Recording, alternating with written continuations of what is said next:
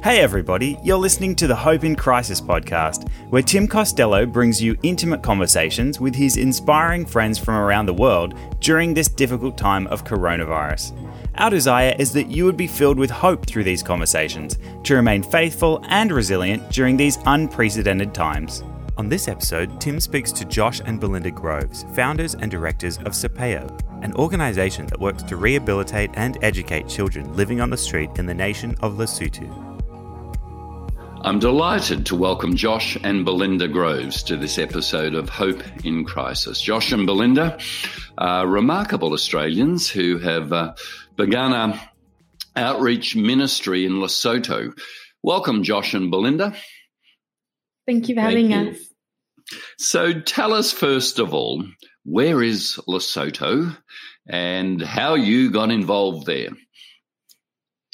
So Lesotho is a very small landlocked country that is completely surrounded by South Africa. Um, I thought I knew Africa quite well, but I'd actually never heard of it.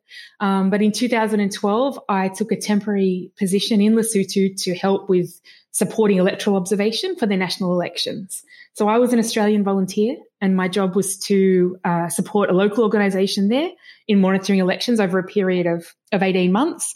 Um, at the time, Josh and I were married, but he remained in Australia, and the intention was that I would rejoin him at the end of my contract. And what happened then? The marriage is obviously still working, so what happened?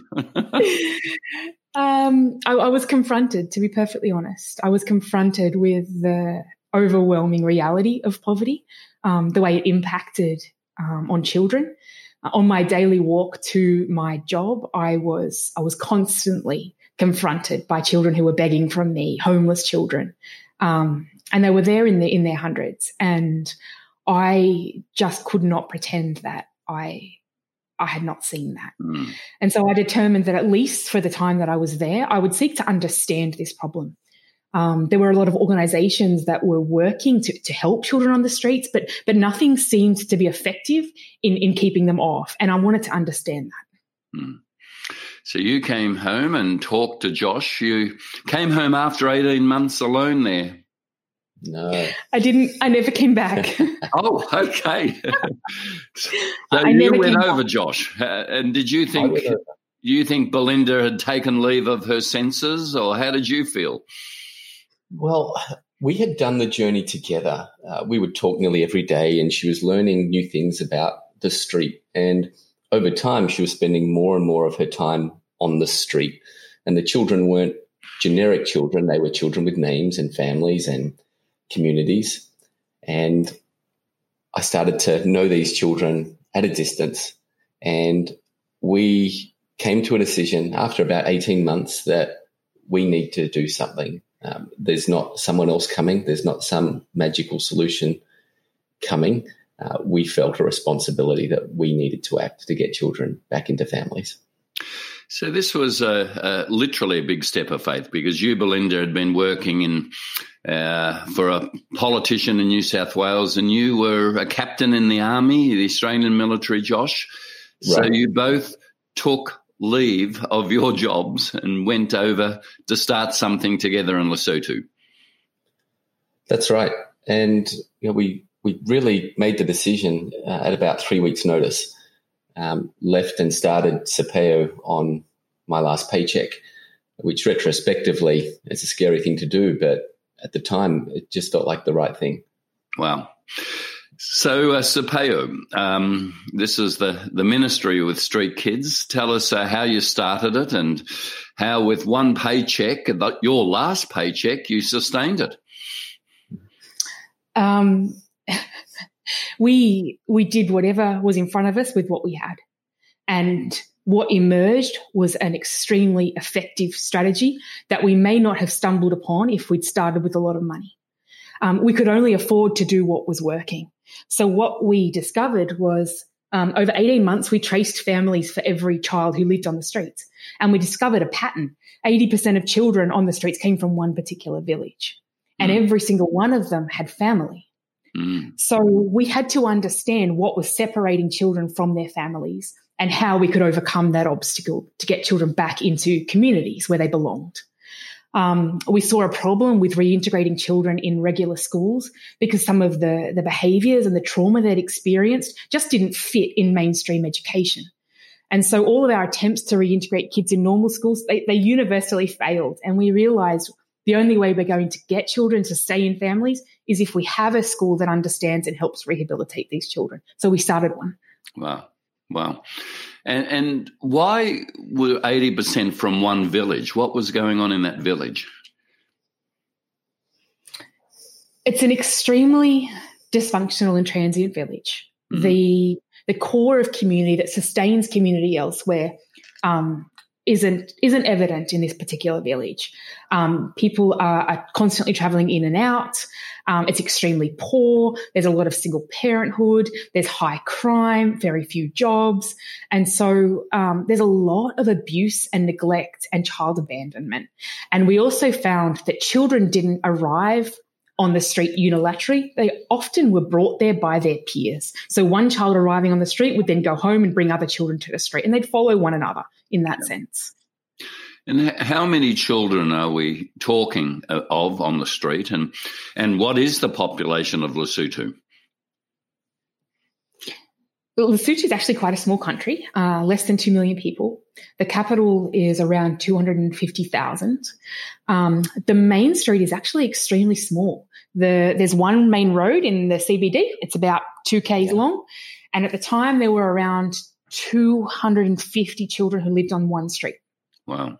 Um, and it was a deeply entrenched problem. They'd been there for years um, and were generally considered impossible. These children were immovable; that, that, that, they will be there forever. They will die there. That was the that was the sense when we began.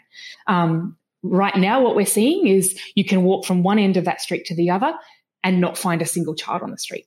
We've been able to successfully remove 95% of kids from that main street, and three years on, they are still in their homes. So, just getting my head around it, it's a remarkable story.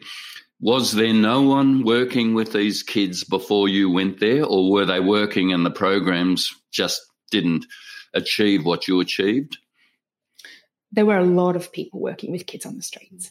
But um, what I think is sometimes we can design our programs without without understanding the root cause.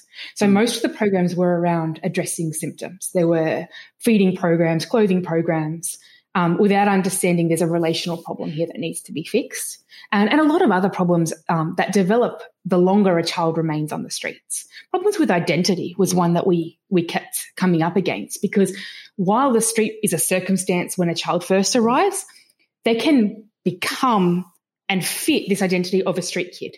Um, over time with a lot of reinforcement. And that's actually the most difficult thing to change because yeah. if a child believes this is who I am, yes. then it's very difficult to get them to be someone else, a student, a family member. So actually, most of our strategies go after identity. Um, yeah. And also um, helping them to fit back into their family and providing the necessary family supports to do that. And Tim, I'd add to that a lot of the work uh, that was being done before we started reinforced the identity yeah. of Street Child. There's a hey, come to Street Kids Feeding Day, come to um, a Street Child um, clothing, come to Street Child soccer. And all that did was reinforce you are a street child. Yeah. And everything we do tries to remove that identity. Yeah. You're a regular child at a regular school. So the vehicle for uh, rewiring identity and relabeling was a school. Tell us about how you funded that, what the school does that's different. Uh, we, we didn't fund it. We, we had absolutely nothing. Um, and we began with what we had, which was a folding table that was our dining table that we used to put in our backyard at 10 o'clock every day. And children would come to school in our backyard. And that went on for a couple of years. We then progressed to a tent. But what we saw was remarkable because we actually negotiated with children that to attend our school, you need to be in a home. You can't live on the streets. You need to help us find a relative of yours that you're willing to live with who loves you, but then you need to sleep there every night. Hmm. And we started with a very small group who started sleeping at home and it built momentum. We started to see children arriving at our school from the street saying, please help me find my uncle so that I can live with him and meet criteria to come to your school. Wow. And the environment at our school is so healing. it is so tailored to the needs of children who've been rejected and traumatized that it just creates that desire amongst other children to get off the streets. So, given that uh, 80% were from a village, I'm assuming some distance away, most um, still had a relative in the capital city there. Is that how it worked?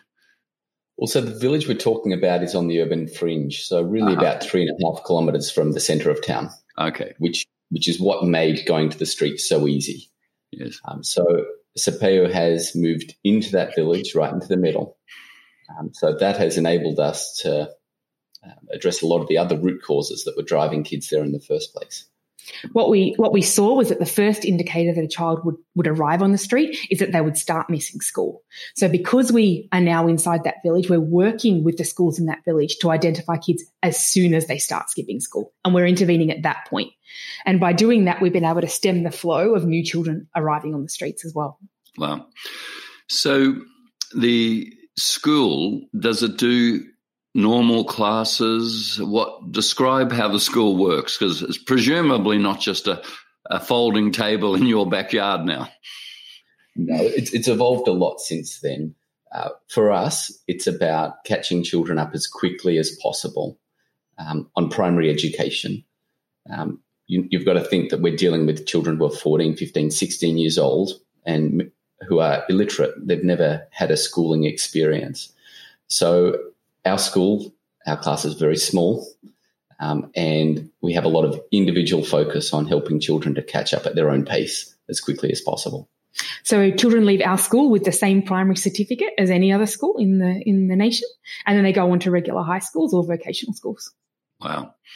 So I keep hinting at this, but how do you fund this? How does it sustain itself? How does it sustain itself? So at the moment, we have a lot of generous um, donors from Australia, a lot of churches who are so enthusiastic about supporting this, and we we love the way that they're sacrificial. Um, but of course, we've built quite a, a good supporter base within Lesotho because um, we believe there is capacity there to to fund, and uh, we're about pretty close to fifty percent funded from Lesotho, fifty percent uh, from elsewhere in the world. Um, and so we've seen a lot of local ownership uh, for Sepheo and what we're achieving. Yeah. And that local ownership is critical, I guess, now that you are caught with COVID in Australia. The school is still continuing with you not being there. Am I right? Absolutely. We have great leadership. We we determined from the outset we would not build this organization on us. Um, we we we believe profoundly God created every single person for a purpose. And our organization, Sepheo, actually means purpose. It's the Sotho word for purpose. That every child on the street actually was created for a purpose. And that inside Lesotho are people that God placed there for this time for a purpose. And so we have built our entire organization on Basotho, by Basotho, with Basotho. And they have been carrying this even while we were there. They're carrying this now that we are not there. How many um, students would be in the school? So, in any year, we have uh, between 200 and 250 kids in our school. Yeah. Wow.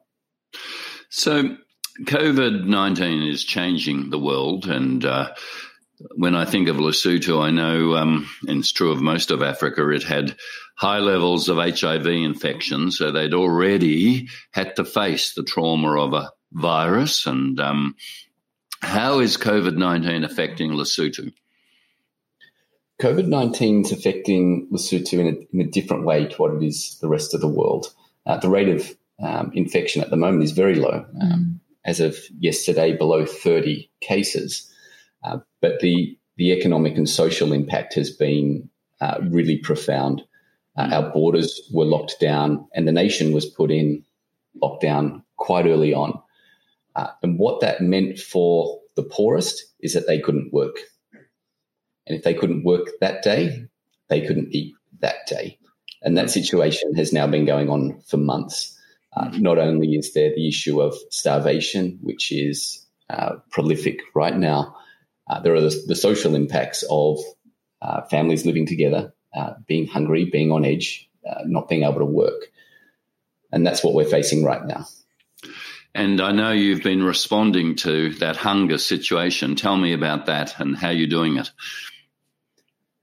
So early on, uh, we started. We predicted that that hunger would be an issue, and our organisation is is quite small on the scale of things, and we had an idea that maybe if we stretched and applied ourselves, we could feed 500 families. Uh, and as we planned for that, and we're about to initiate, the team came back and said, "This is actually much worse than that. We can't pick that family and not that family." Mm. So we said, "Okay, let's do a thousand, which again. Uh, all our eyes were wide, thinking, I'm not sure we can do this. But again, as we were about to implement that, um, some larger feeding programs were coming through and the trucks were being turned away because they were being mobbed, even while they were protected by soldiers. So, th- together with the team, we decided we need to feed the whole village uh, because of the desperation that we're facing. And that was definitely a faith statement. Uh, we did not have the money in the bank to do that. The, we the whole village is how many people or how many families? 9,000 families, 35,000 people. Wow. And, you know, we had no idea how to do that. We are not a food relief organization at all. But the team got out on foot and used their, their deep connection in the village and relationships with established structures like our village chiefs. And we have 33 chiefs all around us. And we mapped the whole village with them and came up uh, with a plan with the village chiefs about how to distribute. And I think people have responded to the call, whether it is the, the mill that we're ordering our maize meal from, uh, whether it is donors in Australia or churches, saying we can support this, we can get behind that. So we've already uh, conducted the first third, the first 3,000 homes, and that distribution was done flawlessly. Yeah. Uh, our team, they're not logisticians, but it was an impeccably um, outworked distribution, yep. Yep. no violence, complete order. Yeah. Yeah, I know from my work that uh, the logistics of food distribution are so sensitive because of uh, of uh, desperate people, of hungry mm-hmm. people, of violence. Um, protecting mm-hmm. staff is always a big issue. Your your team has been able to negotiate and manage all that. They have. They have. And we have a team of predominantly young women, unmarried young women who are just gutsy and prepared to believe that nothing's impossible. Hmm. And given the economic downturn, and who knows until a vaccination comes when there's going to be trade and economic activity again, I'm guessing you're digging in for the long haul, even with this feeding program. We are. We're watching what the need is um, really day by day. Um, we're preparing for um, this to be prolonged, but we're also preparing how do we respond socially? How do we respond to domestic violence, mm. uh, for example, as it emerges? Mm. So I, I, I suppose you're itching to be back there, but being caught here, you don't know when you guys can get back here. What what keeps you motivated? Where does this vision and drive come from? Having seen that the word of God is truth hmm. and that many of the social issues that we can feel overwhelmed by, God has a plan for. So we are just wanting to play our part, our small part in the body of Christ, um, to allow God to do impossible things, to wow us, to reach the people that were so far excluded and considered too far gone, because he's proven that he can, and we know he wants to do more. Mm. And we believe, I mean, God has given us a very small glimpse of just how much He loves people. Yeah. I don't think any person can really understand the extent to which God loves people and cares for them. But we, we have a sense of that that we carry in our hearts, and that's what really does motivate us. It's been absolutely extraordinary talking to you. Can I just um, ask, in terms of how long the mission has been going, when did you begin? How many years in are you? We are seven years in. We started in 2013. And as you look at your own lives and calling, this is looking for you like it is a, a life work, a life calling? it, it is. Um, I don't think we could go back and do anything else. Working with children who uh, feel like outsiders, young women who feel like they don't belong, um, and introducing them to the the wonder that they were created for a purpose, you can't match that for anything. And Belinda, what was uh, just uh, 18 months of uh, supervising an, an, election has become uh, life transforming. How has it changed you, Belinda? Oh, I'm a completely different person. I'm a completely different person. I, I have seen um, I have seen miracles in individuals. I have seen miracles in communities. The, the, the, the people that we have worked through were on their way to be murderers. Mm. I mean, that, that's, they, they were set, they were intent. I'm going to kill people and I'm going to go to jail. And you should see them now living with joy, with purpose, influencing others, going to the street and finding new kids who arrive, um, watching people find their purpose and flourish. Nothing compares. Mm. Mm. Well, Josh and Belinda, I'm blown away by your story, and I think everyone who listens to this will be equally just amazed. Um, I know you don't want to take any credit, but uh, let me say I think you are a remarkable young Australian couple who have given your life to this. I just want to thank you both for being on um, this podcast, Hope in Crisis. You sure have given me hope. Thank you so much. Thank you so much. Thank you for listening to Hope in Crisis. We're a new podcast, so we would really appreciate it if you would share this with your friends and leave us a rating and review whilst making sure you're subscribed to receive our future episodes. That would be great. Be blessed, and we'll be back soon with our next inspiring conversation.